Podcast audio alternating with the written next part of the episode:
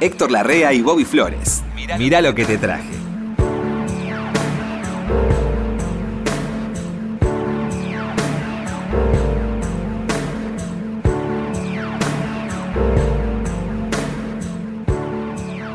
Hola, Héctor. Flores, qué gusto encontrarte. ¿Venís siempre por acá?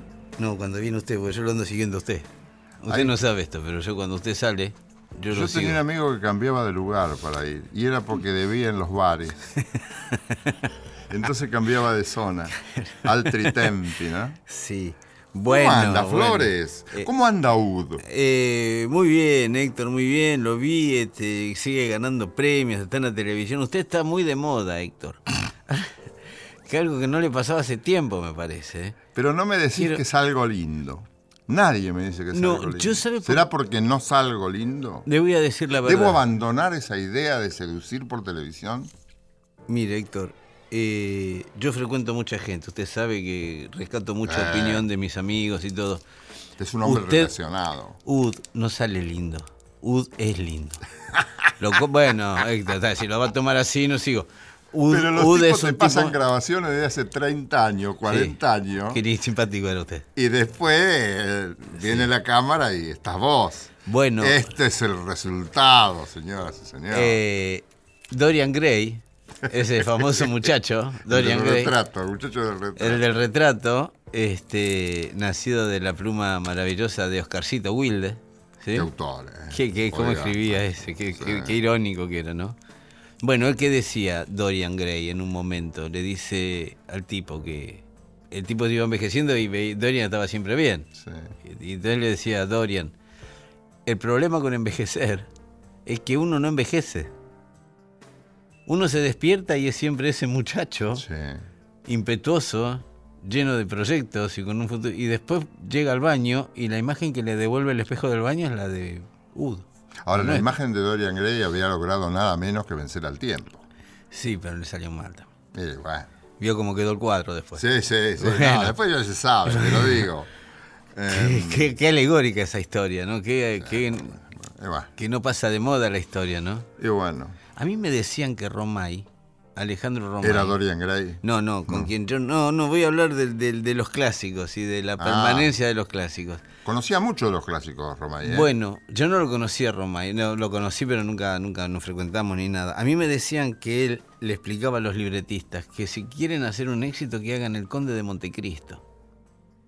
¿Por qué? Porque es, el melodrama perfecto, el Conde de Ah, Montecristo. porque considera, claro. Los sí. cuatro personajes Redondo, claves, claro, claro. sí, sí, sí. El bueno, el malo, Está la bien. chica y el tonto. Está bien, Eh, las eso- pasiones, las, las pasiones básicas, las Claro. pasiones humanas básicas. Bueno, y el retrato de Dorian Gray, cada, cada 10 años alguien la hace en el cine o en, en la televisión, ¿no? Y es un éxito. Y siempre hay una posibilidad nueva. Siempre hay una lectura nueva. Sí, sí, sí. Para gente que investiga mucho, ¿no? Y que Claro. estudia. Eh, a mí me gustan mucho esas películas que ofrecen las lecturas posteriores. Yo soy muy fan del Big Lebowski, una película así de los últimos años de los hermanos Fargo. Ah, El sí. Big Lebowski, Sí, que sí. ahora yo soy, yo participo de debates internacionales al respecto y yo he ido a la casa de Lebowski en Nueva York donde me compré los muñequitos, todo. Ah, no me digas. Que lo atiende uno vestido de Lebowski, sentado en un inodoro. Mirá. Bueno, y se ha descubierto que de los tres personajes principales, que son Lebowski, Walter Sobchak y Donnie, Ujú. se ha descubierto que, mire, después de 10 años o más de la película, ¿eh? que el Dude Lebowski nunca le habla en la película a Donnie directamente, con lo cual queda estipulado que Donnie es el amigo imaginario de Walter Sobchak. Ah. El único que habla con Donnie es Walter Sobchak y el Dude Lebowski nunca se mete en las conversaciones de ellos. Es que mire, mire lo que son los clásicos, ¿no? Bueno, hablando de clásicos. Aparte de esto, Flores, ¿Qué trajo Héctor? ¿trajiste algo? Ah, me- Usted, ¿querés Ud. que empiece yo? Sí, Ude, empiece. Si quiere empiezo yo, si no se anima. Te traje a Mariano Mores. ¿Se anima? Me animo. Qué grande Me Mariano animo porque es muy lindo lo que vamos a pasar. ¿Sabes por qué traje a Mariano Mores? Porque el otro día en el G20, el- Qué lindo, le iba a decir eso. En el, en el Colón. Sí, ¿sabe quién dirigió la orquesta del Colón? Nicolás Sorín, Ah, sí. de Octaphonic, muy amigo de Pipi Piazzolla, Muy amigo amigo. nuestro, Sí, sí, sí. un genio, Nico Sorín. Salió todo redondo Oh. en ese momento. El tango fue tanguera. Qué grande. Muchos decían, eh, ¿por qué no Piazzolla? Y porque tenía que ser uno. Yo pensé que iba a ser, ¿sabe cuál? Danzarín. No sé por qué. Por ahí sí. ¿Cómo me Este, gusta ese? Lo que pasa es que hizo época tanguera. Sí, Y sí, permanece, y obvio. permanece. Un gran tango danzarín. eh. Un gran tango danzarín, tengo varias versiones de danzarín. Es genial Danzarín. Yo no me canso de escucharlo. Ahora fíjate, eligieron bien eligiendo amores. Sí. Podían haber ido otros, desde luego. Ah, bueno. Pero había que sí. elegir uno. Mores es uno de los grandes melodistas argentinos, Claro. Bobby. Un gran compositor. La vez pasada creo que aquí hablamos de Uno, el tango Uno. Sí. Que ese creyendo que hace Mores la música para la letra de, de Discepolo. Que tardó tantos años en hacer la Que letra, ¿no? Dos años, Dos porque no años. entregaba la- la, Yo pensé que lo habían hecho en una semana, mira. no, no, no. Pero tiene, he contado de éxito, éxitos de Mariano Mores, 35 Sí. canciones.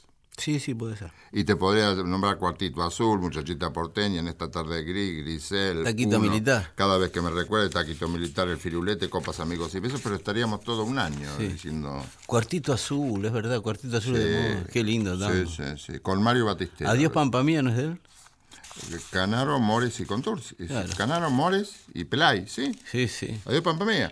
Canaro, Mores y Pelay. Fue el tango del 46, el gran tango del año 46. Adiós Pampa Mía. Adiós, Pampa Mía. Me imagino, esos tres también. Todo el mundo lo quería cantar. Y días pasados, en la FM, Mm. era el día de la muerte de Jorge Negrete. Sí. Y Jorge Negrete, gran cantante Jorge Negrete, Sí, sí. el mexicano, cuando estuvo en la Argentina, ya había descubierto Adiós Pampa Mía, Sí. pero cantó Adiós Pampa Mía, cantó en el Colón Jorge Negrete, Ah, sí. y cantó el tango de Mores, Adiós Pampa Mía, con acompañamiento estilo Mores. La manera de marcar. ¿No era Mores? Que suena medio europeo el, Ah, sí. Sí, el ¿no? acompañamiento. Claro, porque el More no estaba. No, no. el- La orquesta, él eligió el tango de Mores y le gustó. Ah, estaba dentro del repertorio, lo metió. Claro, lo Ah. puso en el repertorio y después lo puso en una película en México. Mira. Ahora, a mí me, me- me emocionó mucho que mm, eh, los bailarines de tango bailaran tanguera. Sí. Tanguera es un tango que lo reúne todo, mira, tiene misterio, tiene encanto, tiene eso lírico que tenía Mariano. Tiene el jeite.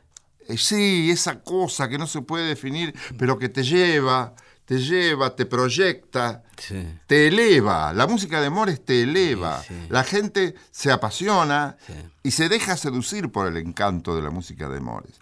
Por eso a mí me pareció interesante, Flowers, traer Tanguera por él. Por Me Mariano. Sí, Que, Tanguera es un, un tango del año 55, que él grabó con esta orquesta que le llamaban, y muy bien, Orquesta Lírica Popular. Orquesta. Sí. Orquesta Lírica Popular, porque tiene un gran lirismo, con arreglos de Martín Darré. ¿Tiene letra? Tanguera no. No, es, es No, instrumental, no, derecho. tiene- es viejo, solamente sí. instrumental. Ah. Pero es una maravilla. Es una maravilla. Sí, sí, Cómo sí. va y cómo viene, cómo entra de tu vida y sale y pareciera que se va al espacio. Por lo menos es la locura que siento yo cuando escucho tanguera. y el ¿no? estribillo que tiene, ¿no? Que es, Sí. se repite tres, cuatro veces en la canción y es. Sí, sí, y el arreglo de Martín Darré es extraordinario. Era el arreglador predilecto de Mores, Claro. porque se entendía muy bien. Mores pedía, Y el otro hacía. claro, hacía la instrumentación. Sí, sí. Y el otro muchacho hacía los arreglos. Claro. Los escribía, se los daba, corregían, cambiaban y salían unas grabaciones extraordinarias. ¿Querés escuchar Sí, cómo no, Yo creo que es un homenaje a la Sí, gente sí. que hizo ese Festival del Colón, ¿no? Muy lindo. Al productor. Muy lindo, muy artísticamente impecable. En 40 minutos recorrieron el país. Sí, sí, muy lindo. artísticamente. Muy lindo. Es muy lindo.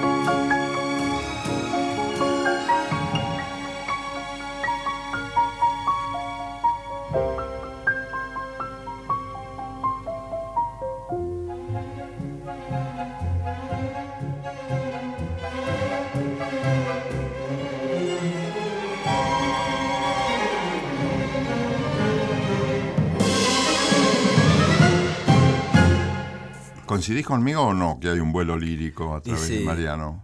Sí, sí, sí, sí, es, es muy cercano a la perfección esto, ¿no? Porque por ahí yo deliro. No, no, no, Héctor. Es muy cercano, a- gran pianista Mariano, además gran músico. Tenemos, los, los que amamos nuestra música tenemos mucho para agradecerle a Mariano Mores. Como no se ponía llamaba la- Mores, él es Martínez, ¿sabías? Sí, me dijo, me dijo Mores, Mariana. es, Sí, Mores sí. es la mujer, Mirna. Mirna Mores. Sí, Eran sí. las hermanas Mores Ah, con Marianito al piano. qué matrimonio duradero. Extraordinario. Matrimonio que le han Extraordinario. pegado. Y los hijos. y- Sí, sí. Y los nietos. Sí, sí, bueno, yo estuve en la casa de Mar del Plata, de lo- no estaba él cuando Sí, me sí, sí. Divino, la familia hermosa. Bueno, Héctor, mire, yo le traigo, estamos acá celebrando el valor de la canción, ¿no? La única información que yo tengo de esto es, un día un amigo, hace muchos años, hace muchos años, tenía un amigo que trabajaba en un, eh, no sé qué era, en un depósito de rollos de papel, de todo tamaño, de 6 metros, de medio metro, ¿sí? Vieron rollos y ellos se encargaban, mi amigo y este otro que estaba ahí, un señor grande que ya estaba hacía tiempo, y no sé, un día salió el tema de la música, entre la conversación de dos tipos que estaban ahí todo el día. Ah, ¿te gusta la música? Le dice el tipo. Sí, sí, le dice a mi amigo, a, a Pichichu. Sí, le dice Picho. Me gusta, yo voy a ver siempre shows. Ah, yo era bajista en una banda. Ah, sí, sí, tuvimos unos éxitos, pero después los, la verdad nos separaron. No sé, era el bajista de Agua Mojada. Agua mojada. Agua Mojada se llama. ¿Mm? Y le da, un día llega y le dice, "Ah, acá está el disco que grabamos nosotros una vez. Ah, Le da este a Picho. Picho guardó el CD. Lo tuvo como un mes ahí hasta que se lo llevó a la casa. Un día me lo da, me dice, mira lo que grababan estos. Y eran éxitos. Eran canciones que después fueron éxitos por otros. Yo no sé cómo era el, el momento ahí de Agua Mojada. Yo nunca había escuchado este nombre. Sí conocía la canción en otras versiones de otras bandas. Estoy hablando de beat argentino, música predictadura, ¿sí? Usted sabe que yo rescato mucho Buenos Aires ¿De qué? ¿De los 60? 71, 72, 73. Puede venir 68 por ahí. No tengo no encontré nada de esto. Solamente me quedó este disco. Ajá. Yo rescato mucho esa época de Buenos Aires porque la comparo mucho con Berlín de preguerra, cuna de un montón de cosas que después florecieron en otros lugares. Vio que la Berlín de Ah, qué preguerra, interesante. la Berlín ver, de preguerra, la que pinta muy bien la película Cabaret, de, ¿sí? La, la Berlín de Kurt Weill, de la ópera de dos centavos, Mm. la Berlín donde nació la publicidad a través de la poesía doméstica, que la poesía hasta ese momento era del amor y el campo y la vida, y esto le hacían una mesa, que estás todo el día, estoy sentado a tu lado. Le decían poesía, Sí, sí. cosas... Sí, sí. De ahí nace la publicidad después. Mm. La publicidad son pequeños fragmentos de esos. Mm. Buenos Aires antes de la dictadura era el Ditela, Ajá. era Cosa Juzgada en la televisión, Odol Pregunta en la televisión, Sí, señor. era el teatro de Tito Cosa, de Rovner, de todos esos grandes autores, de Oscar Viale, Chúmbale, ¿sí? Sí, señor. Eh, quiero decir, eso lo borró la dictadura. De- después apareció otra Buenos Aires donde ya apareció el rock, y de- de- pero esa Buenos Aires, y no queda mucho. Vio que no hay mucho. Qué deducción interesante, no lo había pensado así. Vio, vio, estaba el Ditela en esa época. Sí. Las cosas que se han hecho en esos lugares fueron Uf. Bueno, eh, en esa época surgen estas bandas que hacían una música que fue la primera música perseguida por los dictadores, que no se la agarraron de entrada con el rock y el folclore. Los primeros que volaron fueron estos pibes que juntaban 10.000, 12.000 personas en cualquier lado, en los bailes de carnaval. Ajá. Los náufragos, pintura fresca, alta tensión. ¿Sí? Esto lo cuenta muy bien, por ejemplo, Roque Narvaja, que tu- tuvo que ir a España. Eh, entonces esto quedó como una nebulosa que no, el que no lo vivió no lo sabe. No quedaron discos de esto. Es más, de esto agua mojada, no encontré nada en Google, ni en YouTube. Pregunté en canales de televisión donde los tipos habían estado. Le pregunté a Fernando Bravo, que se acordaba. Ah, sí, pero no, también no quedó nada de esto. Entonces yo rescato mucho esta música, que ha sido muy mal vista por las generaciones que vinieron después, pero yo la rescato bastante, este, este beat argentino, que a usted, usted lo va a conocer esta canción, yo estoy seguro. ¿Quiere escucharla? Pero claro, Estos se llaman Agua Mojada, no tengo más datos de ellos. agua mojada.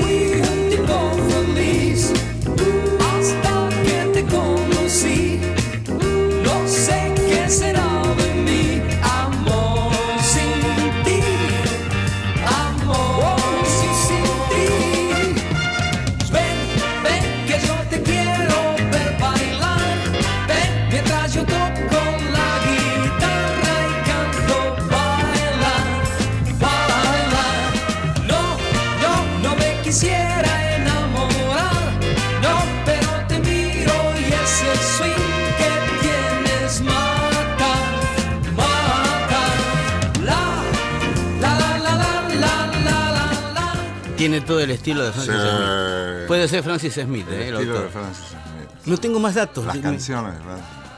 ¿Qué autor Francis Smith? eh? Sí, sí, sí. Muy interesante como autor. Sí, bueno, todo eso quedó... Recogía costumbres, sabía detectar matices de las costumbres eh, ciudadanas, ¿no? Sí, sí. Bueno, el disco de ellos se llama De Boliche en Boliche, que fue Ah, otra canción muy famosa. sí, eso es. Bueno, pero no está el disco, Héctor. Eso es no, hay, fo- no hay Francis, información eso en Google. Francis. Es de Francis Smith, yo Sí. creo. Francis daba mucha... Francis no tocaba él.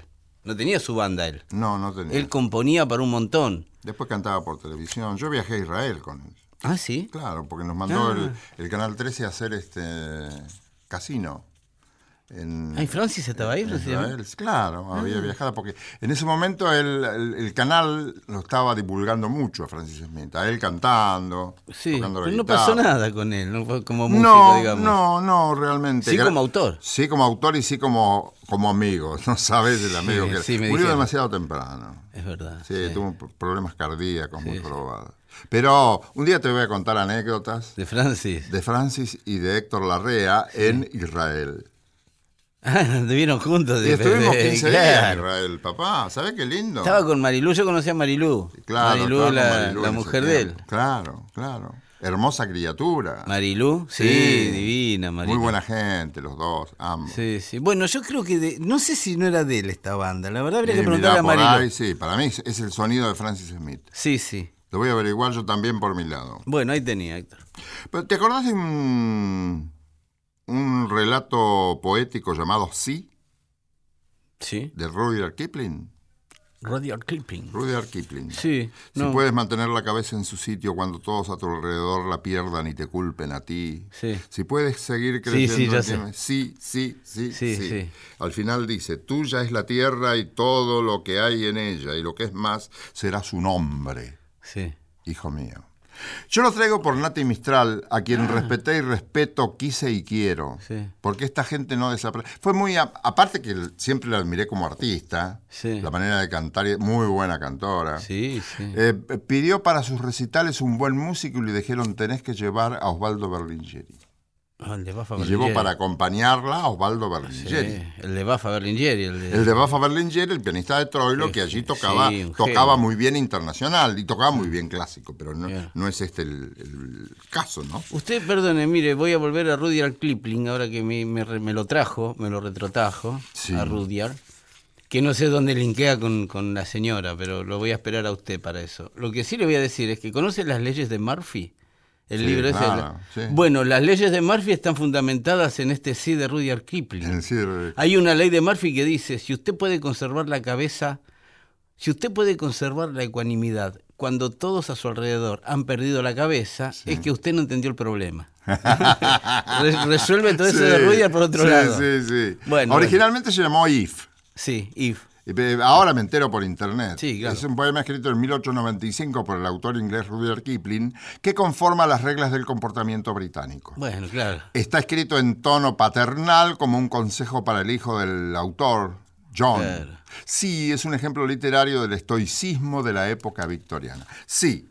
Porque lo que te pide sí es a veces ser heroico. Claro. Y yo no tengo ganas de ser heroico y plantarme frente a la adversidad, como te lo recomiendan algunos poemas, porque me van a destrozar. La adversidad por ahí te puede destrozar. Lo mejor es retirarse un poco, retomar fuerzas y volver a encarar la solución de los problemas. Es mi manera de ver. ¿no? Sí, la de mi terapeuta japonés también. Eso de, por ejemplo, cuando te dicen no te des por vencido ni a un vencido. No, si estoy vencido, me doy por vencido. ¿Qué quieres? ¿Que me destroce la circunstancia? Claro, bueno. No es un triunfo, eso sería una derrota atroz. Además, cuando tu vida está relacionada con tus seres más cercanos, tus seres queridos Mm. o tus amigos, tenés que sa- juntar fuerzas, relajándote un poco, para después volver a defender tu- las causas en las que vos crees. Claro. ¿Cierto? Bueno, mi terapeuta japonés dice que cuanto más este, altas están las olas, cuanto más brava la tormenta, más quieto tiene que quedarse uno. Sí. Uno no puede emprender un, de- un derrotero en medio de las olas. No, No. para que pare, flaco. pues, Claro. Agarrar el barquito y quédate quieto. En eso yo no me llevo bien con alma fuerte. No te des por vencido, no No, no, claro, es lo opuesto, sí. No, si, si estoy débil no me voy a mostrar fuerte. Voy a relajarme para retomar fuerza. Bueno, acá lo que te traigo es a Nati Mistral en un recital en la Argentina hace unos años, ya bastante mayor ella. Ha sido una mujer hermosísima, Mm. Nati Mistral. Hermosísima. Conmigo tuvo una serie de deferencias. Ah, y mira. ella tenía una casa en Buenos Aires. En el Gran Buenos Aires. ¿Ah, sí? Sí, sí. Le gustaba mucho vivir en Buenos Aires. Y, Ah, con mm, razón venía tanto acá. Claro, porque amaba la Argentina, Ah, no amaba Buenos casa. Aires. Este, y, y- y, mm, cada vez que yo la necesité para Ah. la televisión o para la radio, siempre me dijo que sí. Siempre se molestó en ir. Nati Mistral, muy buena cantora, acá todavía cantaba muy bien en este recital. Porque tuvo un bajón después al Y final. después, ¿no? si vos sabés cómo es la, la edad con la voz de los cantantes. Sí, sí. Algunos, algunos la llevan bien y otros le van Se va abriendo el vibrato, te cuesta afinar, tenés que cambiar este, la, la dicción, tenés que cambiar la manera Sí. de decir, la manera de frasear para poder afinar. Tenés que bajar las notas. tenés- Bueno, Ahí es donde me sorprende Mick Jagger. Ah, bueno, bueno. Qué caso especial. Sí, él mantiene el nivel. Qué caso claro. especial que es en todo ese pibe.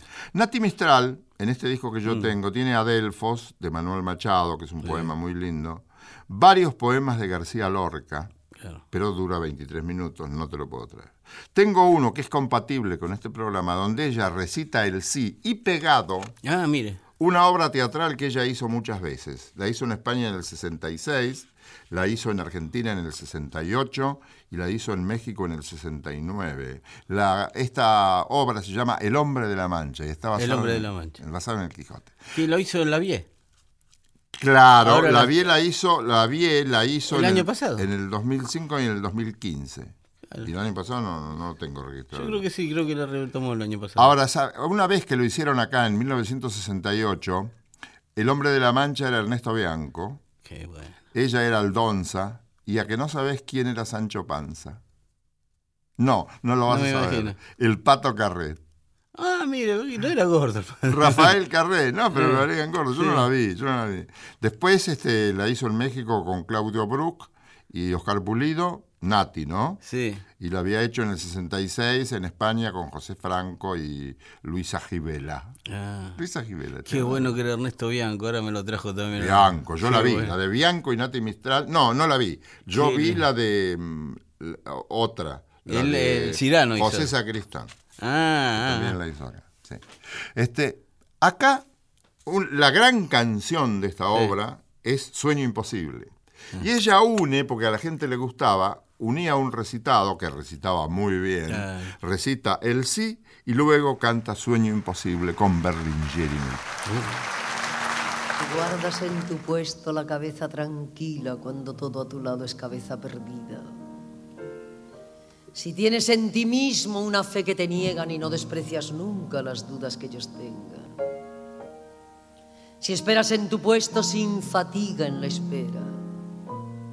Si engañado no engañas. Si no buscas más odio que el odio que te tengan. Si eres bueno y no finges ser mejor de lo que eres. Si al hablar no exageras lo que sabes y quieres. Si piensas y rechazas lo que piensas en vano. Si tropiezas el triunfo. Si llega tu derrota y a los dos impostores los tratas de igual forma. Si logras que se sepa la verdad que has hablado a pesar del sofisma del orbe encanallado. Si vuelves al comienzo de la obra perdida, aunque esta obra sea la de toda tu vida. Si arriesgas en un golpe y lleno de alegría tus ganancias de siempre a la suerte de un día y pierdes. Y te lanzas de nuevo a la pelea sin decir nada a nadie de lo que es y lo que era.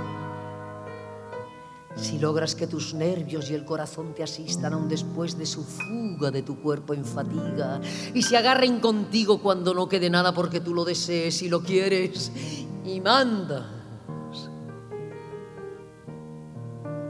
Si hablas con el pueblo y guardas tu virtud. Si marchas junto a reyes con tu paso y tu luz, si nada que te hiera logra hacerte la herida, si todos te reclaman y ni uno te precisa, si logras el minuto inolvidable y cierto de 60 segundos que te lleven al cielo, todo lo de esta tierra será de tu dominio y mucho más aún, serás hombre, hijo mío.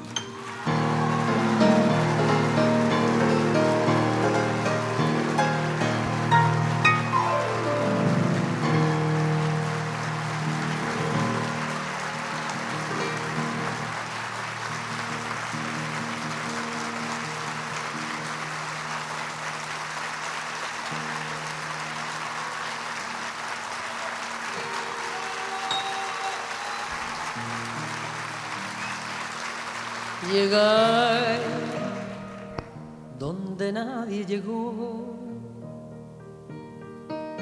vencer un invicto rival,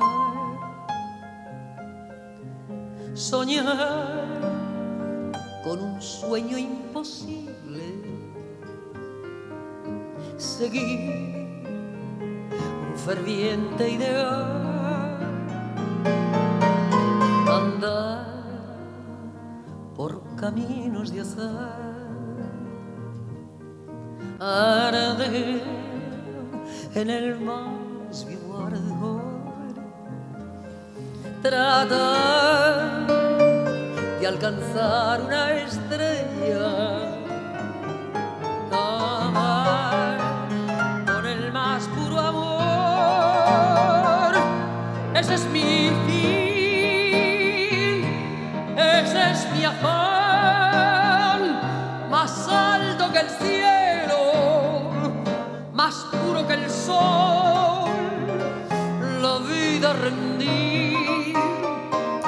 falta valor. Y no halle la paz al morir si olvidara mi honor. Y tal vez vuelva el mundo a encontrar una aurora de luz. Al pasar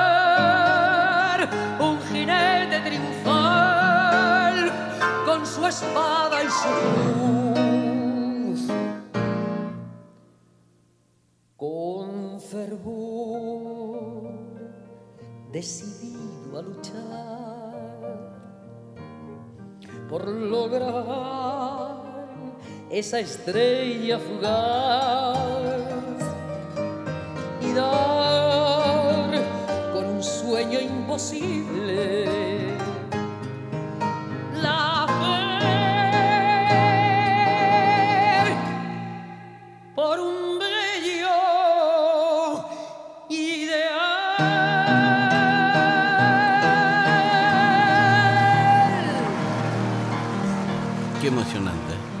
cantora, ¿eh? Qué lindo, qué lindo que recita. qué Buena lindo que- actriz, buena cantora. Tenés que ver de joven qué bien se movía en el escenario. Mm. A los cuarenta y pico, cincuenta años. Claro, yo la agarré grande, ya no la tengo. Claro, ya. pero fue muy buena actriz, Nati Mistral. Sí, hay muchas películas de Y ella. muy considerada por la gente, ¿no? Claro, yo me acuerdo de mis tías y todo, la, la iban a ver. Sí, sí, sí. Tuvo una gran popularidad. Tenemos, ay, mire, nos tenemos que ir un, Ah, un- sí.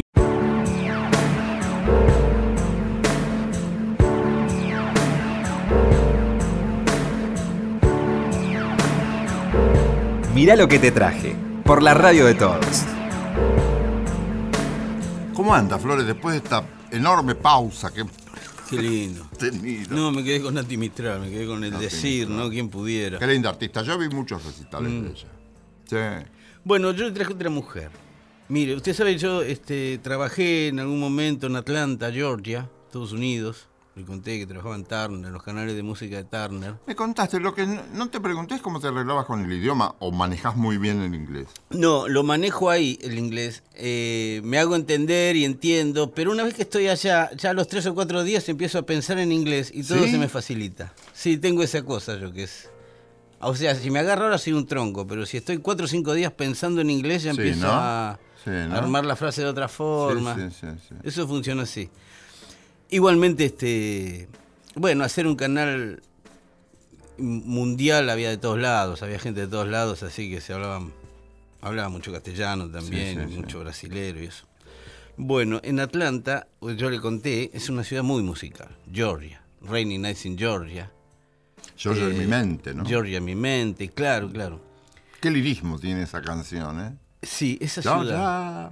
Esa ciudad tiene, tiene mucho. ¿Tiene Y- encanto, Georgia? Sí, muy, muy, muy musical. Y ahí tiene, por ejemplo, los negros le dicen de acá era Curtis Mayfield. Ah, le dice uno. El negro millonario que tiene un Lamborghini te dice de acá es Akon. Ah. El hippie te dice de acá son los Black Crows.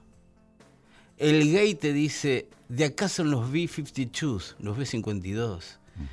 El nerd universitario te dice de acá es R.E.M. Y uno empieza a darse cuenta de que de ahí salieron un montón de cosas.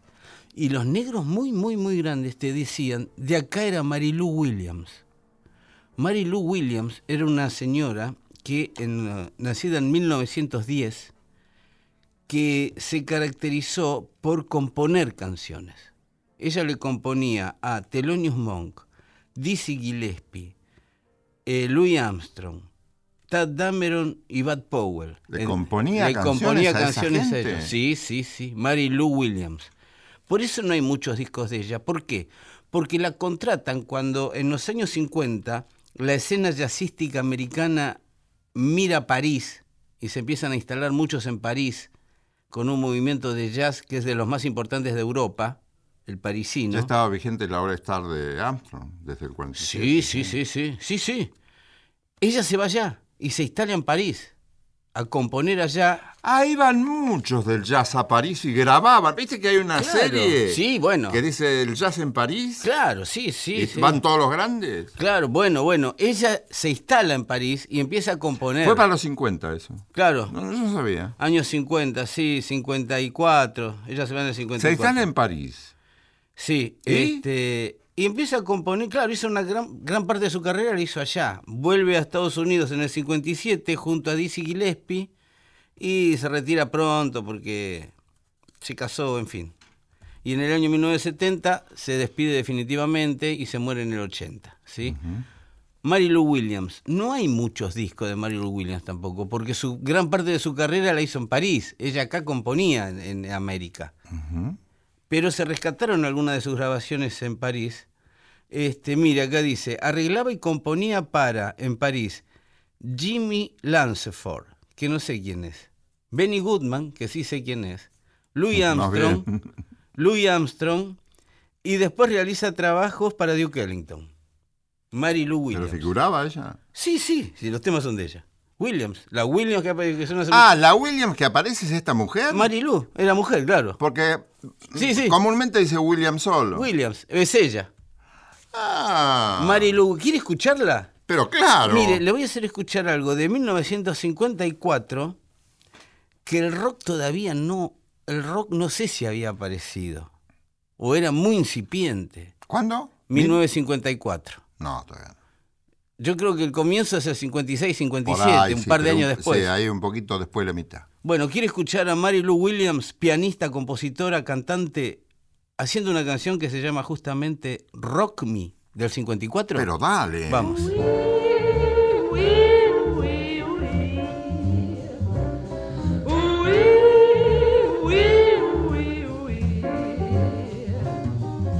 I'm going downtown, get me a rocking chair, get my baby to rock me all the way from here, cause he knows how to rock me. Yes, he sure can rock me. If you've ever been rocked, you'll know just what I mean. Now he can rock me up, rock me down. Lord, he rocks me all around, and he knows how to rock me. Yes, he sure can rock me.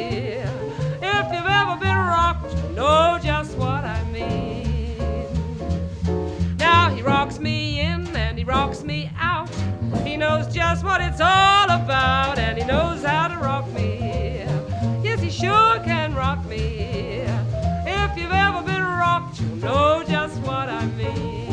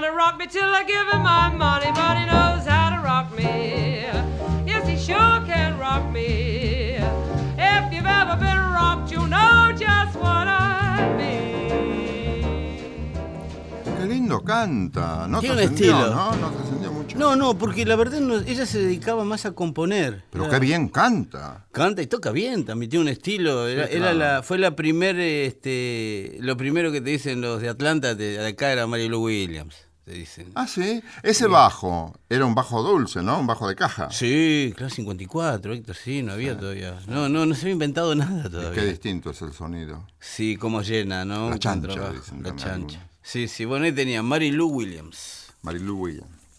Bueno, vos sabés que yo tengo predilección por ciertos y determinados cantantes líricos. No porque me guste la ópera, no es que no me guste tampoco, no la conozco a la ópera, he visto pocas óperas, pero no forman parte de mi predilección. Y a mucha gente le pasa lo mismo que a mí. Sí. Fíjate, no sé si alguna vez te he comentado que los sellos grabadores, por lo general, graban lo que se llamaba antes popurrí, un- una mezcla de canciones Sí. separadas, ¿no?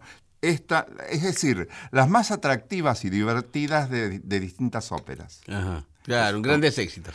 Eso, que a vos no te gusta. Eh, sí, sí. Porque yo te, te escucho desde Eh, muchos sí, años por radio y siempre Es- pataleaste contra los discos de grandes es, es tan discutible siempre la lista de temas. Claro, pero para los que no conocemos un Ah, intérprete, seguro, lo mejor que podemos hacer es agarrar un grande éxito. Empezar por ahí, claro. Claro, pero ahora, em, en, en la lírica Mm. se vende, sí, la ópera. Claro que se vende, claro. tiene sus adeptos. Sí, sí. Pero no es muy accesible para todos. Y entre esos todos Mm. estoy yo, Estamos nosotros. sí, estamos nosotros. Por eso, los, cuando se juntaron los tres tenores, que sabés que me gustan Ah, los tanto, tres tenores, sí, José Carreras, Plácido Domingo y Luciano Pavarotti, Sí. que la primera vez que se juntaron fue en las termas de Caracala para el Mundial del 90, con Subin Meta dirigiendo la orquesta. Esa fue la primera vez. Y arreglos de Ah, Lalo. Schifrin. Sí, sí, claro. sí, Después de se recorrieron el mundo. Sí, y acá me encontré con un disco. Digo me encontré porque entonces yo no soy muy ordenado, ¿vio No, Flores? sí, sí, gracias. Entonces este, he encontrado este di- me ha encontrado a mí este disco que fue realizado en Los Ángeles, grabado en un recital en vivo Ah. Ajá. de estos tres tenores. Y te traje dos cosas que son lo más lindo de cada una de las obras de las que fueron extraídos. Liviamo, el brindis, El brindis, de sí, la sí. Traviata, y la Donna Mobile. Y cantan los tres y hacen Sí. esas cosas tan hermosas. Sí, sí, sí. Porque para ser quienes son, a mí los que más me gustan son Pavarotti y Plácido. José Carreras un poco menos. Ah, mire. Porque me da la sensación como que de que se esforzara un poquitito más. A los Puede otros ser. les sale más natural. Pero es mi opinión. No todos piensan igual. Sí, sí, aparte, la- la- no, no, el nivel de, entre los tres está muy parejo. Me parece más. Sí. De obra y de son los tres llegadores. sí. ¿no? Bueno, La Donna è mobile y Liviamo de la, la secuencia de- del brindis. Sí, Sí, ¿querés escucharlo? Sí, cómo no. Métale, maestro.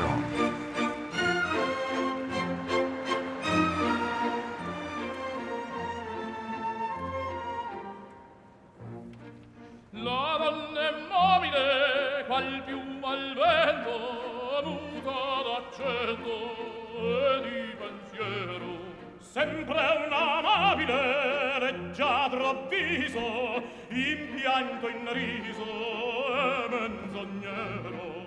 La donna è mobile qual piuma al vento muta la certo ad pensier. Ad pensier.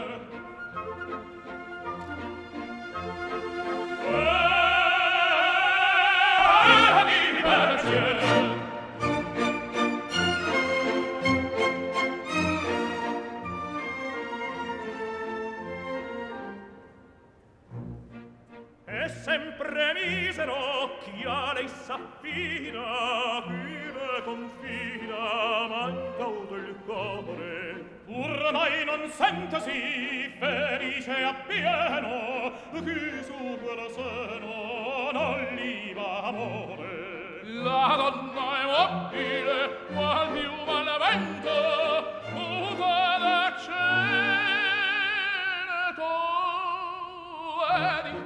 cœur. Nel pensiero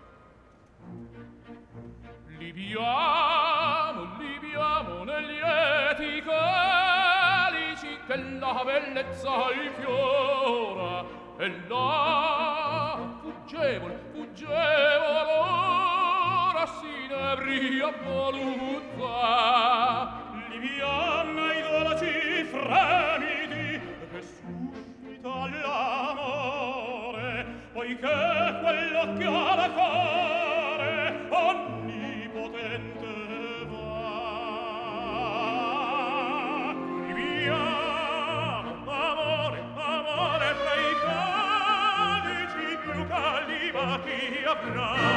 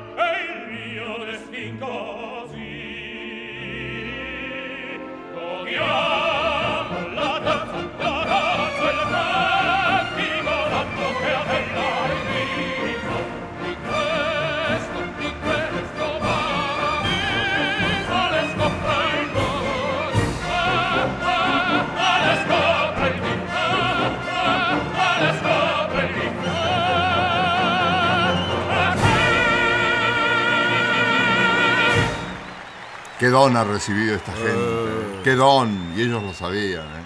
Ellos lo sabían. Y lo- Qué bien transmitían también, ¿eh? Qué, qué. Se prodigaban. Sí, sí. Qué lindo. Qué lindo hubiera sido estar en Caracas. Yo no pude estar en Caracas. Bueno, pero está acá, Héctor.